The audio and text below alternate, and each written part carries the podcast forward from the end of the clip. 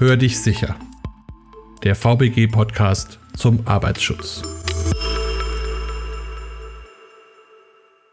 Hallo und herzlich willkommen zu einer neuen Folge unseres Podcasts Hör dich sicher. Heute geht es rund um das Thema Homeoffice und die psychischen Belastungen, nicht zuletzt durch das Thema Corona. Wir haben drei Ansprechpartner diesmal dabei von der VBG. Frau Dr. Susanne Rosche, Herr Andreas Stephan und Herr Wolfgang Schömich. Wenn Sie sich vielleicht kurz vorstellen würden. Ja, hallo. Mein Name ist Susanne Roscher und ich bin Leiterin des Bereichs Arbeitspsychologie in der Prävention der VBG. Ja, schönen guten Tag. Mein Name ist Andreas Stephan. Ich bin Leiter vom Sachgebiet Büro im DGUV Fachbereich Verwaltung der DGUV. Ja, hallo auch von meiner Seite. Wolfgang Schömig ist mein Name und ich bin hauptamtlicher Dozent an den VBG-Akademien. Mittlerweile sind 25 Prozent der deutschen Bevölkerung zu Hause am Arbeiten. Ist das etwas, was jetzt wirklich neu ist oder ist es eine Entwicklung, die sowieso schon da war und gehen wir da vielleicht auch in eine neue Realität? Es ist definitiv im Moment eine neue Situation. Also Homeoffice gab es schon immer, aber es ist so, dass wir aus Studienzahlen wissen, dass vor der Corona-Zeit circa 5 Prozent ausschließlich von zu Hause gearbeitet haben und jetzt in Corona-Zeiten sind es bis zu 25 Prozent, die ausschließlich im Homeoffice arbeiten. Wenn ich so an an unsere Seminare denkt, die wir in den VBG-Akademien durchführen, ist es schon so, dass das Thema Homeoffice beziehungsweise auch so die Unterscheidung, wie man Homeoffice differenzieren kann, schon regelmäßig irgendwie ein Thema ist und gleichzeitig jetzt eine neue Komponente durch die Corona-Zeit, nämlich die Anzahl der Menschen, die sich dort irgendwie äh, aufhalten und beschäftigen, tatsächlich gestiegen ist. Und das wirft, denke ich, viele Fragestellungen auf, die die Menschen draußen bewegen, die sich gerade in dieser Homeoffice-Situation befinden. Ich denke auch, dass jetzt sehr, sehr viele Beschäftigte eine Erfahrung machen, die sie vorher sonst nicht gemacht hätten. Natürlich auch irgendwie in einer totalen Ausnahmesituation. Ich glaube, es findet gerade nicht Homeoffice statt, wie es normalerweise stattfindet. Es gibt ganz viele Extrembedingungen, zum Beispiel die Kinderbetreuung, die zusätzlich stattfindet. Und auch, dass die Leute halt unvorbereitet ins Homeoffice geworfen wurden. Viele haben halt nicht die Bedingungen, wie sie sie sonst vielleicht gehabt hätten im Homeoffice. Ich denke, auch eine ganz neue Situation ist tatsächlich die Arbeitsplatzsituation generell. Also bei den 5% Homeoffice-Arbeitsplätzen hatten wir ja doch einen relativ hohen Anteil an Telearbeitsplätzen. Das heißt, richtig eingerichtete Büroarbeitsplätze eben im Privatbereich, im heimischen Umfeld der jeweiligen Beschäftigten. Jetzt haben wir eher diese improvisierte Situation, die man so als mobiles Arbeiten bezeichnet, wo man mal ausnahmsweise auch von zu Hause aus mit einem Laptop irgendwo Dinge erledigt. Aber jetzt wird das zu einer gewissen Regelmäßigkeit. Und das ist natürlich eine ganz andere Arbeitsbedingung, was auch dann die Arbeitsplatzgestaltung und die Arbeitsplatzergonomie angeht. Sind es dann auch rechtlich zwei verschiedene Zustände? Also einmal dieser geplante Homeoffice Office-Platz und dann dieser improvisierte oder ist es letzten Endes dasselbe? Das sind schon zwei Paar Schuhe, das muss man also ganz klar so sehen. Wenn Sie also Telearbeitsplatz haben, da gibt es ein paar Voraussetzungen, die letztlich auch erfüllt sein müssen, die müssen vereinbart werden und es gibt auch eine rechtliche Vorgabe. Es gibt eine Arbeitsstättenverordnung und in der Arbeitsstättenverordnung ist eben beschrieben, dass ein Telearbeitsplatz dann eingerichtet werden muss vom Arbeitgeber und der muss dann auch sich an den Vorgaben aus der Arbeitsstättenverordnung orientieren, was die Gestaltung mit Tisch, mit Stuhl, mit Fläche anbelangt. Das ist im Mobilbereich anders zu sehen. Also ein mobiler Arbeitsplatz, der kann irgendwo stattfinden, der kann im Café, der kann am Flughafen oder sonst irgendwo sein. Tja, in den Zeiten von Corona wird er sich halt fast ausschließlich im Homeoffice wiederfinden. Und das ist aber eigentlich so nicht gedacht gewesen. Also es gibt keine rechtliche Formulierung für den Homeoffice-Arbeitsplatz. Natürlich ist er nicht komplett rechtsfrei. Natürlich gilt hier auch das Arbeitsschutzgesetz. Ich muss mir hier anschauen, was geht da für Situationen aus? Gibt es Gefährdungen an diesem Arbeitsplatz? Wie kann ich und wie muss ich als Arbeitgeber Arbeitgeber diesen Gefährdungen begegnen. Das gilt auch, wenn jemand unterwegs ist. Wie ist es von der psychologischen Sicht her? Was ändert sich für jemanden, wenn er jetzt von seinem normalen Arbeitsplatz plötzlich in so einen mobilen Arbeitsplatz gebracht wird? Ich glaube, man muss unterscheiden. Also es gibt Untersuchungen dazu, wie psychische Belastungen generell im Homeoffice sind. Und man muss davon unterscheiden, wie wir jetzt alle arbeiten. Weil jetzt ist wirklich eine Extremsituation, wo, glaube ich, auch nochmal besondere psychische Belastungen dazukommen. Generell kann man sagen, dass Leute, die im Homeoffice arbeiten, häufiger über höhere Arbeitszufriedenheit sprechen. Also sie sind offensichtlich zufriedener. Es gibt halt auch Vorteile von Homeoffice. Was weiß ich, längere Pendelzeiten fallen weg. Die Leute erleben irgendwie höhere Autonomie. Sie können sich irgendwie ihren Arbeitsalltag besser einteilen, frei einteilen. Aber es gibt eben auch das Phänomen, dass Leute stärker psychisch belastet sind. Es gibt Studien, die zeigen, dass im Homeoffice die Leute einfach verdichteter arbeiten. Das erleben wir jetzt auch alle. Das Meeting, was sonst mal irgendwie drei, vier Stunden gedauert hat, wenn man im Konferenzraum saß, das findet jetzt auf einmal mal per Video-Chat oder per Telefonkonferenz statt und dann beschränkt man sich wirklich auf das Nötigste. Die Kommunikation ist auch eine andere und dann erlebt man das als viel effizienter. Aber gleichzeitig, wenn man fünf, sechs, sieben Telefonkonferenzen oder Videokonferenzen nacheinander hat, dann ist die Arbeit unwahrscheinlich verdichtet im Homeoffice und das ist oft sehr anstrengend für die Beschäftigten und das erleben die erst so nach einer gewissen Zeitspanne, dass das wirklich an die Substanz geht. Wir wissen auch aus Vor-Corona-Zeiten, dass Studien zeigen, dass Leute im Homeoffice höhere Erschöpfungswerte berichten,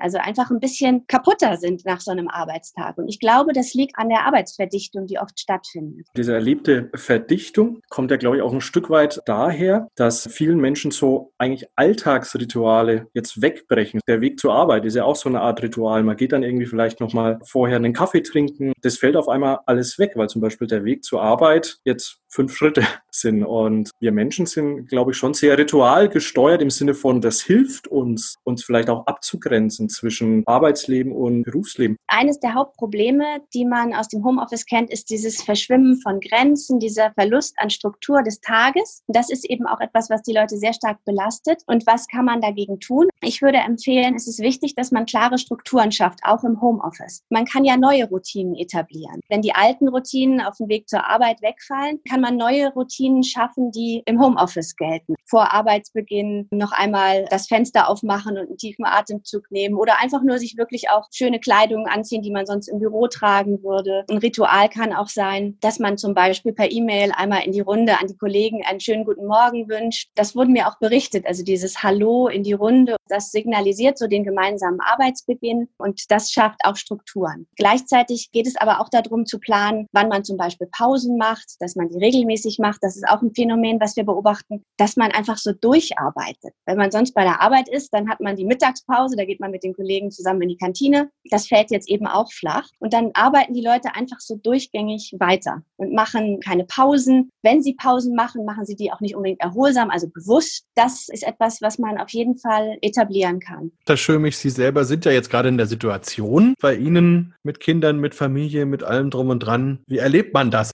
Es hilft teilweise, Struktur vorzugeben und gleichzeitig gibt es fremdsteuernde Elemente. Meine lieben Kinder, die ich habe, denen ist die Struktur vom Papa oft herzlich egal. Da gilt es immer, jeden Tag eigentlich neu abzuwägen. Wann ist denn was zu tun? Und da finde ich es spannend im Bezug auf Tätigkeit zu Hause, sich tatsächlich einen Plan zu erstellen. Was sind denn die wichtigen Dinge, die auf alle Fälle an dem Tag erledigt werden müssen? Heute zum Beispiel dieser Podcast. Und da habe ich jetzt das System, das Familiensystem so drumherum gebaut, dass ich jetzt da hoffentlich eine Stunde störungsfrei bin. Und bislang funktioniert es ganz gut. Das ist an anderen Tagen ganz einfach ganz anders. Da braucht es dann andere Vorgehensweisen. Eine Herausforderung, die, die ich durchaus auch als Belastung erlebe. Gibt es für solche Dinge auch Prävention? Also kann man da irgendwie ja schon im Vorfeld Maßnahmen ergreifen, die das besser machen? Oder gibt es Ideen? Ich denke mal, ganz wichtig ist, wie man sich seinen Arbeitsplatz auch einrichtet und wie man es schafft, dass man also, wenn man eben nicht einen komplett fertigen Bildschirmarbeitsplatz zu Hause hat, dann doch guckt, dass man wenigstens Grundvoraussetzungen da schafft. Das ist natürlich bei Corona eher hoppla die hopp passiert. Also auch im eigenen Haus war es ja dann so, dass Kolleginnen und Kollegen Geräte abgebaut bekommen haben und mit nach Hause bekommen haben, damit sie eine vernünftige Einrichtung zu Hause dann wenigstens herstellen können. Nur ein Smartphone oder ein Tablet, damit kann ich natürlich schon mal Kommunikation betreiben, aber das ist nicht ergonomisch. Also wenn ich eine vernünftige Maske zum Beispiel habe, um irgendwelche Dinge abzuarbeiten auf dem Smartphone, dann ist das ja durchaus okay okay, aber mehrseitige Texte dort abfassen mit der virtuellen Tastatur auf einem Smartphone oder Tablet, das glaube ich ist schon ziemlich herausfordernd. Und da ist es dann schon schön, wenn man eine abgesetzte Tastatur und eine Maus hat, mit der man dann eben solche Dinge machen kann. Das könnte man im Vorfeld, wenn es klar ist, dass sowas ansteht, natürlich auch bereitstellen. Idealerweise dann eben nicht nur den Notebook mitnehmen oder mitgeben, sondern dann eben Tastatur, Maus, Monitor,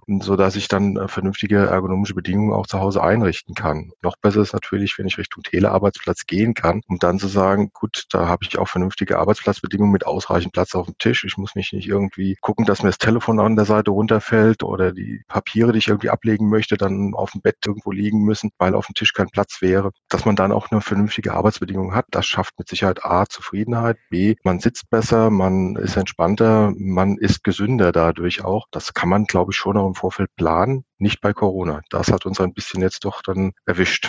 Wer ist denn verantwortlich? Also muss der Arbeitgeber sich darum kümmern, dass das beim Arbeitnehmer zu Hause passt? Oder wie bin ich selbst verantwortlich als Arbeitnehmer? Wer ist da zuständig? Also grundsätzlich natürlich der Arbeitgeber, beziehungsweise in Vertretung der jeweilige Vorgesetzte. Das ist zunächst mal so. Ne? Also vor allen Dingen, wenn ich dann das als einen Teelarbeitsplatz sehe, dann ist das eine ganz klare Sache. Das geht aus der Arbeitsstättenverordnung letztlich so vor. Beim mobilen Arbeiten, da habe ich als Arbeitgeber nur bedingt Einfluss drauf, weil ich ja meistens nicht weiß, an welchem Standort es ist. Gut, wir sind jetzt überwiegend zu Hause. Hier könnte ich als Arbeitgeber natürlich unterstützen und dann zumindest hardware-seitig mit unterstützen und sagen, gut, nimm deine Tastatur, nimm deinen Monitor, nimm deine Maus mit und dann hast du eine gute Arbeitsumgebung schon mal ansatzweise geschaffen. Vielleicht ist auch ein Platz da und wir wissen vielleicht auch nicht, wie lange jetzt Corona uns noch in Atem hält. Dann kann ich vielleicht auch noch sagen, dann bringe ich irgendwann mal einen Tisch und den Stuhl vorbei, wenn der Platz da ist und das in einer entsprechenden Einrichtung im Haus dann zu machen und dort Arbeitssituationen zu schaffen, einen vernünftigen Arbeitsraum vielleicht sogar. Aber selbst wenn es nur im Wohnzimmer ist, ein guter Tisch, ein guter Stuhl ist schon eine gute Voraussetzung für vernünftiges Arbeiten.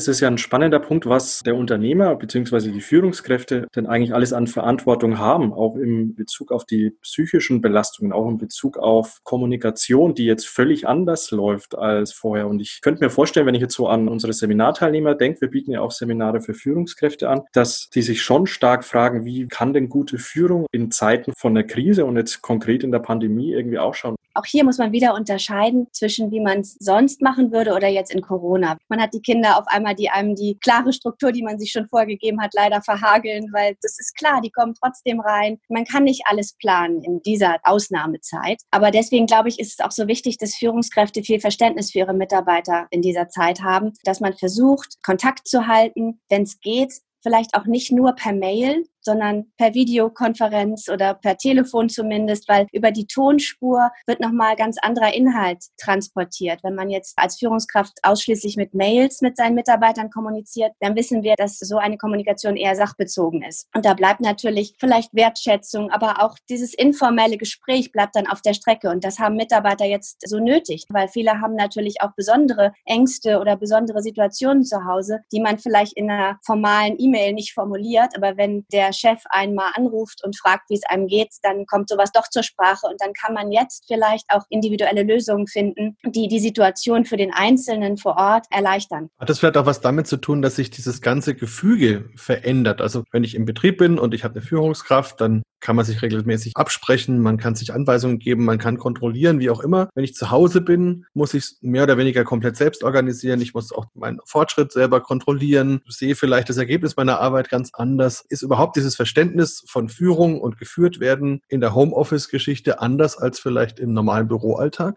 Ja, äh, weil das Thema Vertrauen nochmal ein zentraler wird weil eben jetzt kein direkter Kontakt, keine direkte Face-to-Face-Kommunikation möglich ist. Und ich glaube, für viele Mitarbeiter ist es wichtig, dass sie Vertrauen von Führungsseite aus spüren. Zum Beispiel, dass sie beteiligt werden an Ideenfindungen. Also dafür sind Führungskräfte Führungskräfte, dass sie Entscheidungen treffen. Und ich glaube, Führungskräfte könnten sich aber auch entlasten, wenn sie Mitarbeiter in Ideenprozesse mit einbinden, weil die Mitarbeiter sind ja letztendlich die Experten ihrer Tätigkeit. Und auf der Ebene kann eine Führungskraft, glaube ich, sehr, sehr viel gut machen, wenn sie da Vertrauen signalisiert und in dem Maße, wo sie transparent kommunizieren darf, das auch tut. Das berichten uns auch viele Teilnehmer, wenn sie so in unseren Seminaren zu uns kommen und sagen, Mensch, also für mich macht der gute Führung aus, dass ich irgendwie mit eingebunden bin, dass ich auch Entscheidungen, die ich vielleicht nicht gut finde, einfach gut mittragen kann, wenn ich in einen guten Informationsfluss eingebunden bin. Und das ist zu Corona-Zeiten nochmal essentieller, als es sonst ist man darf das nicht falsch verstehen. Wenn ich jetzt sage, kontaktieren Sie regelmäßig Ihre Mitarbeiter, es ist so wichtig, dass jetzt kommuniziert wird, nach aktiv kommuniziert wird, dann gibt es aber auch Chefs, die den morgendlichen Kontrollanruf machen.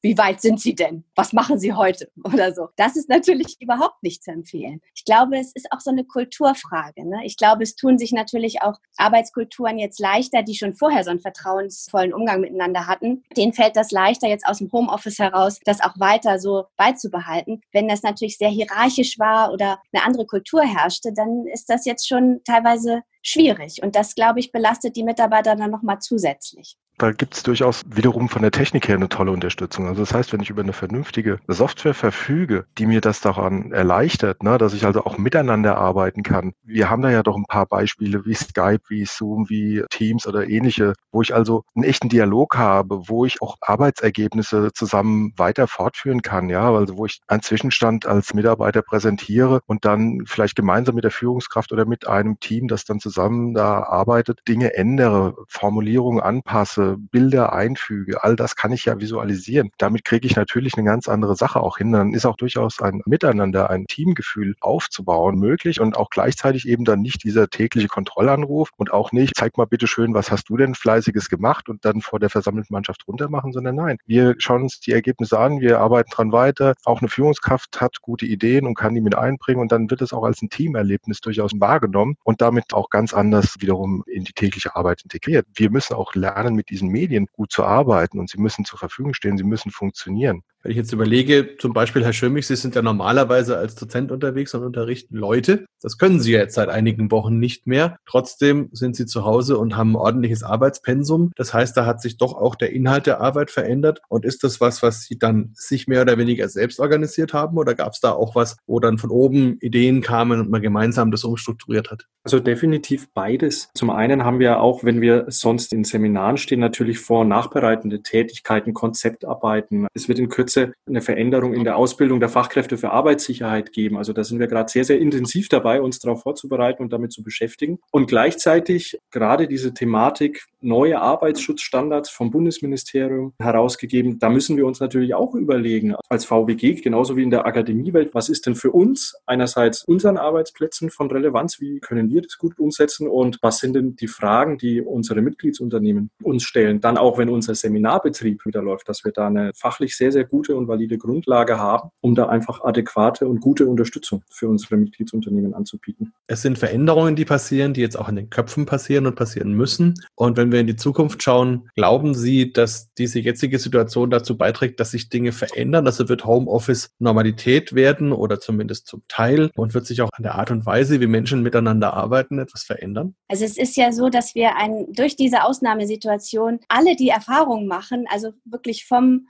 Mitarbeiter bis hin zum Vorstand hoch. Alle sitzen auf einmal im Homeoffice und machen diese Erfahrung. Und ich glaube, es wurden auch so ein paar Ressentiments abgebaut. Wir haben festgestellt, dass bestimmte Vorurteile zum Homeoffice gar nicht stimmen müssen. Wie zum Beispiel das gängige Vorurteil, was weiß ich, die Mitarbeiter sitzen zu Hause und dann arbeiten sie gar nicht wirklich oder so. Ich habe aus Mitgliedsunternehmen von uns Berichte gehört, dass teilweise die Performance der Leute um 30 Prozent gesteigert wurde. Also die haben viel mehr geschafft, als sie es im Büro geschafft haben. Sowas gibt es auch. Oder dass das Vertrauen, was man in Mitarbeiter gesetzt hat, überhaupt nicht missbraucht wurde, sondern dass die Leute sehr viel gearbeitet haben, sich kreativ eingebracht haben, selber Lösungen gefunden haben, wie man jetzt gut zusammenarbeiten kann. Und dadurch sind so ein bisschen so diese Barrieren und Vorbehalte, die man zum Homeoffice hatte, glaube ich, gefallen. Und ich glaube schon, dass dadurch auch in Zukunft mehr Homeoffice stattfinden wird. Es hat ja auch durchaus Vorteile für Beschäftigte. Ich glaube nur, man muss im Blick behalten, dass es eben auch Nachteile geben kann. Da habe ich ja eingangs von berichtet, dass eben auch psychische Belastungen durchaus höher sein können im Homeoffice, dass man gut darauf achten muss, wie die Situation im Homeoffice ist, wie hat man da die gleichen ergonomischen Bedingungen, wie steht es um Gesundheits- und Arbeitsschutz im Homeoffice. Darauf, glaube ich, wird es jetzt in Zukunft ankommen. Wenn diese Arbeitsform stärker zugelassen wird, dann müssen wir uns auch darum bemühen, sie gut zu gestalten, sowohl im Hinblick auf die äußeren Arbeitsbedingungen als auch im Hinblick auf die Arbeitsorganisation und die psychischen Belastungen. Alles, was so Richtung Digitalisierung im weitesten Sinne geht. Alles, was man im realen Leben im Büro erledigt hat, kann man natürlich auch alles über das Netz, kann man also rein digital auch abwickeln. Das lernen wir jetzt gerade. Auch das Lernen haben wir festgestellt, ist möglich. Also der Schulbetrieb wird sehr stark digitalisiert und auch wir bei der VBG werden wahrscheinlich feststellen, dass wir auch digitale Medien ganz anders anbieten können und müssen, um einfach der Situation auch gerecht zu werden. Was wir auf jeden Fall beachten müssen, ist natürlich, wir sind jetzt noch in dieser Ausnahmesituation und arbeiten mit eben diesen improvisierten mobilen Arbeitsplätzen. Arbeitsplätzen. Das muss man irgendwann mal, wenn wir Richtung Regelbetrieb, Richtung Normalbetrieb wieder zurückkehren, neu bewerten.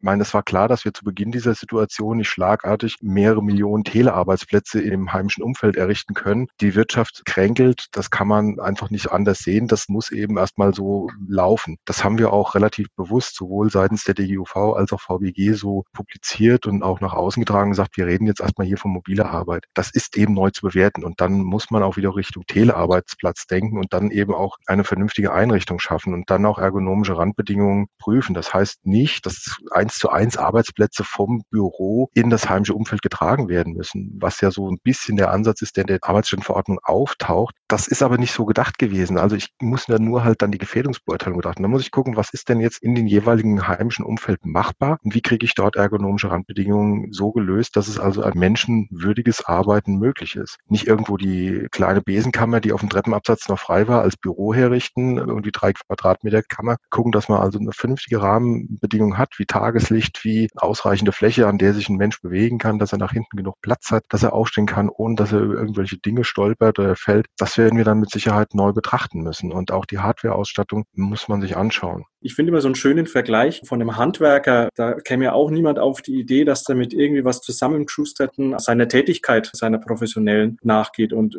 ich finde, genauso gilt es für Tätigkeiten im Büroverwaltungsbereich. Da brauche ich eine vernünftige Ausstattung, wenn es eben was Dauerhaftes ist, was regelmäßig stattfindet. Und da gibt es viele gute Lösungen und Ansätze. Und da müssen die Unternehmer einen Blick nehmen, wie sie nach der Corona-Zeit das quasi, wenn sie es nicht eh schon angeboten haben, das zukünftig anbieten können weil sie de facto auch dafür verantwortlich sind, es zu tun. Wenn wir jetzt über Hardware reden, dann kommt auch noch der Umgang mit dieser Hardware dazu. Durch die mobilen Endgeräte, die jetzt zur Verfügung gestellt werden und wahrscheinlich zukünftig noch mehr zur Verfügung gestellt werden durch die Erfahrung, die wir in der Corona-Krise jetzt machen, rückt das noch zentraler in den Mittelpunkt, dass nämlich die Leute ja eigentlich dann in der Lage sind, von überall her jederzeit zu arbeiten. Und das führt eben dazu, dass auch außerhalb der Arbeitszeiten auf einmal die Leute kontaktiert werden da erlebe ich, dass der Umgang damit noch eher so zufällig passiert und dass man da noch keine klaren Regeln hat, was eben auch durchaus zur Verlängerung der Arbeitszeit und zur verminderten Erholungsphasen und so weiter führt. Deswegen ist es, glaube ich, auch ganz wichtig, einerseits gute Hinweise zu geben, was für Technik man braucht, um gut arbeiten zu können, aber gleichzeitig auch, was für Regeln man braucht, um diese Technik zu benutzen oder was für Regeln man sich geben will. In der Corona-Zeit habe ich das ganz viel rückgemeldet bekommen, dass die Leute im Homeoffice auf einmal das Gefühl haben, sie müssen dauerhaft erreichbar.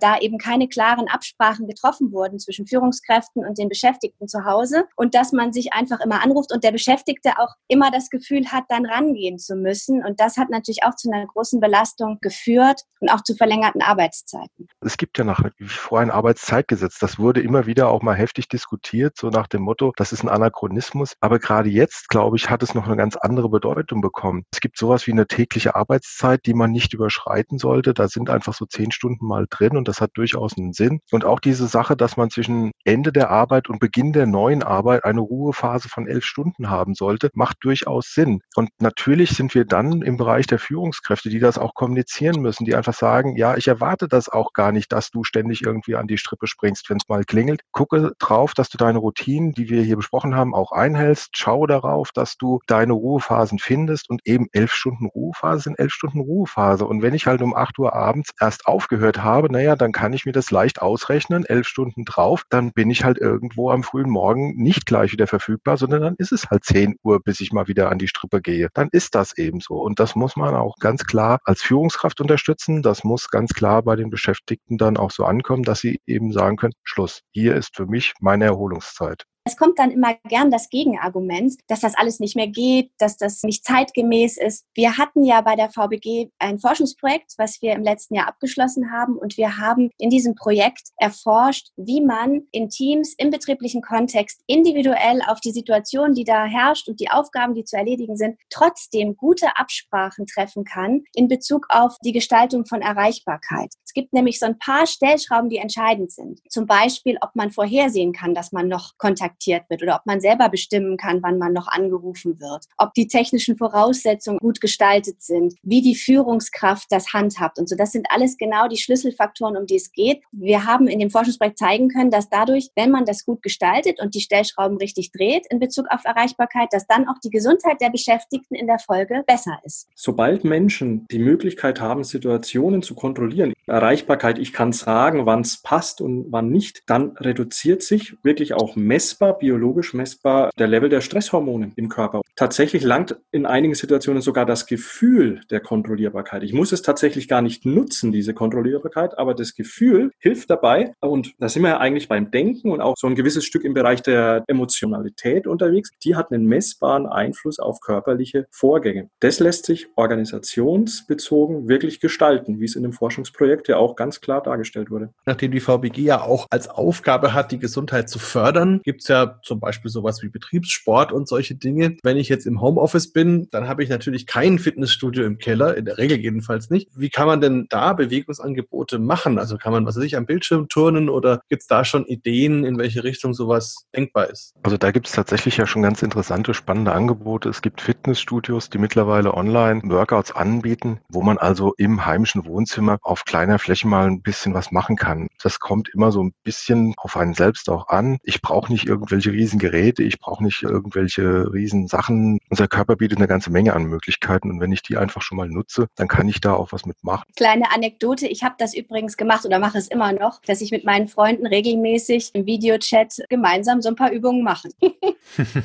das ist schon mal ein guter Weg, wie man persönlich an die Sache rangehen kann. Vielleicht sollten wir noch mal kurz schauen, wie sich unsere Hörer direkt bei der VBG informieren können. Finde ich dafür Hinweise zum Beispiel auf der Website oder gibt es andere Möglichkeiten, wie ich die VBG zu dem Thema kontaktieren kann? Erstmal die Internetseite ist immer der erste Anlaufpunkt, würde ich sagen, jetzt gerade auch in dieser Zeit. Wir leben jetzt in einer Zeit, die sehr stark vom Digitalen lebt. Gleichzeitig habe ich aber auch in allen Bezirksverwaltungen die Möglichkeit, an die Kolleginnen und Kollegen aus der Prävention heranzukommen und mich dort mit Fragen hinzuwenden und auch eine entsprechende Beratung, Unterstützung zu bekommen. Auch hier ist zurzeit ganz klar der telefonische Kontakt, der Mailkontakt im Vordergrund. Auch hier geht es darum, Infektionsrisiken zu minimieren und eben nicht in die Betriebe reinzugehen. Aber selbst das, wenn also ein Unternehmen jetzt sagt, ich denke darüber nach, wieder anzufahren, ich denke darüber nach, Dinge mal konkreter zu machen, ich brauche da noch eine praktische Unterstützung, dann muss man das im Einzelfall klären. Dann ist das auch möglich, dass dann eine Kollegin oder ein Kollege mal vor Ort kommt. Aber wir haben durchaus jede Menge Kontaktmöglichkeiten, wo man auf unsere Prävention zukommen kann und Informationen bekommen kann. Dann ergänze ich das noch nochmal für das Thema psychische Belastung. Aus meiner Sicht sind, glaube ich, drei Punkte zu nennen, die im Moment die Hauptprobleme im Homeoffice sind, womit die Beschäftigten umgehen müssen. Es ist einmal, dass Grenzen zwischen Arbeit und Privatleben drohen zu verschwimmen. Dafür würden wir immer raten, klare Strukturen schaffen, Absprachen schaffen, soweit das natürlich möglich ist im Moment in dieser Ausnahmesituation. Dann geht es um das Thema Kommunikation, die erschwert ist. Da sollte man, wenn man die Möglichkeit hat, alle Kanäle nutzen, die man zur Verfügung hat, auch aktiv auf Kollegen zugehen, Gespräche suchen, auch informeller Art, auch mit dem Vorgesetzten. Das Gleiche gilt natürlich für den Vorgesetzten, der sollte sich darum bemühen, diese Kommunikation auch zu seinem Team aufrechtzuerhalten und zu befördern. Und das Dritte ist das Thema Erreichbarkeit aus meiner Sicht. Da würde ich immer empfehlen, dass man klare Absprachen auch schafft, wann sollen Erreichbarkeitszeiten sein, was erwartet man gegenseitig voneinander, was kann auch geleistet werden, was nicht und dass man da auch kulant miteinander umgeht und natürlich Vertrauen in seine Mitarbeiter hat.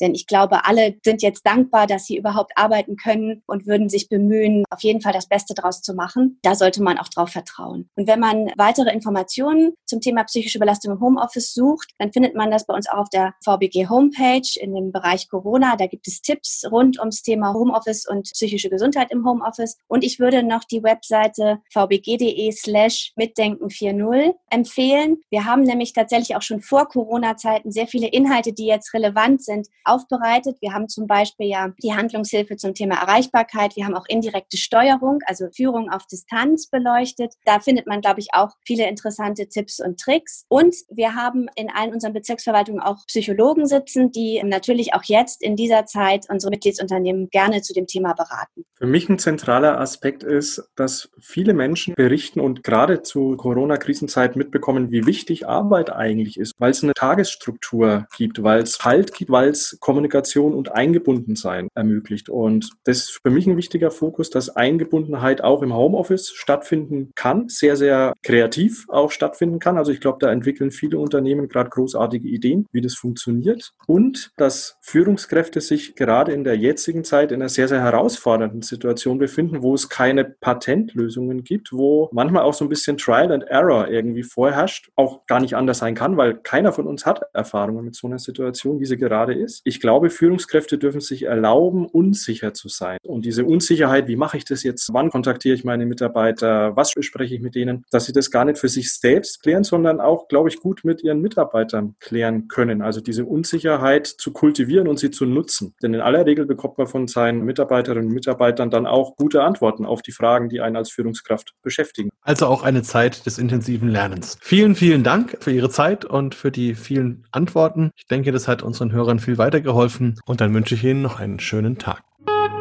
Weitere Informationen erhalten Sie unter www.vbg.de, der E-Mail-Adresse podcast.vbg.de sowie in den Show Notes für jeden einzelnen Podcast.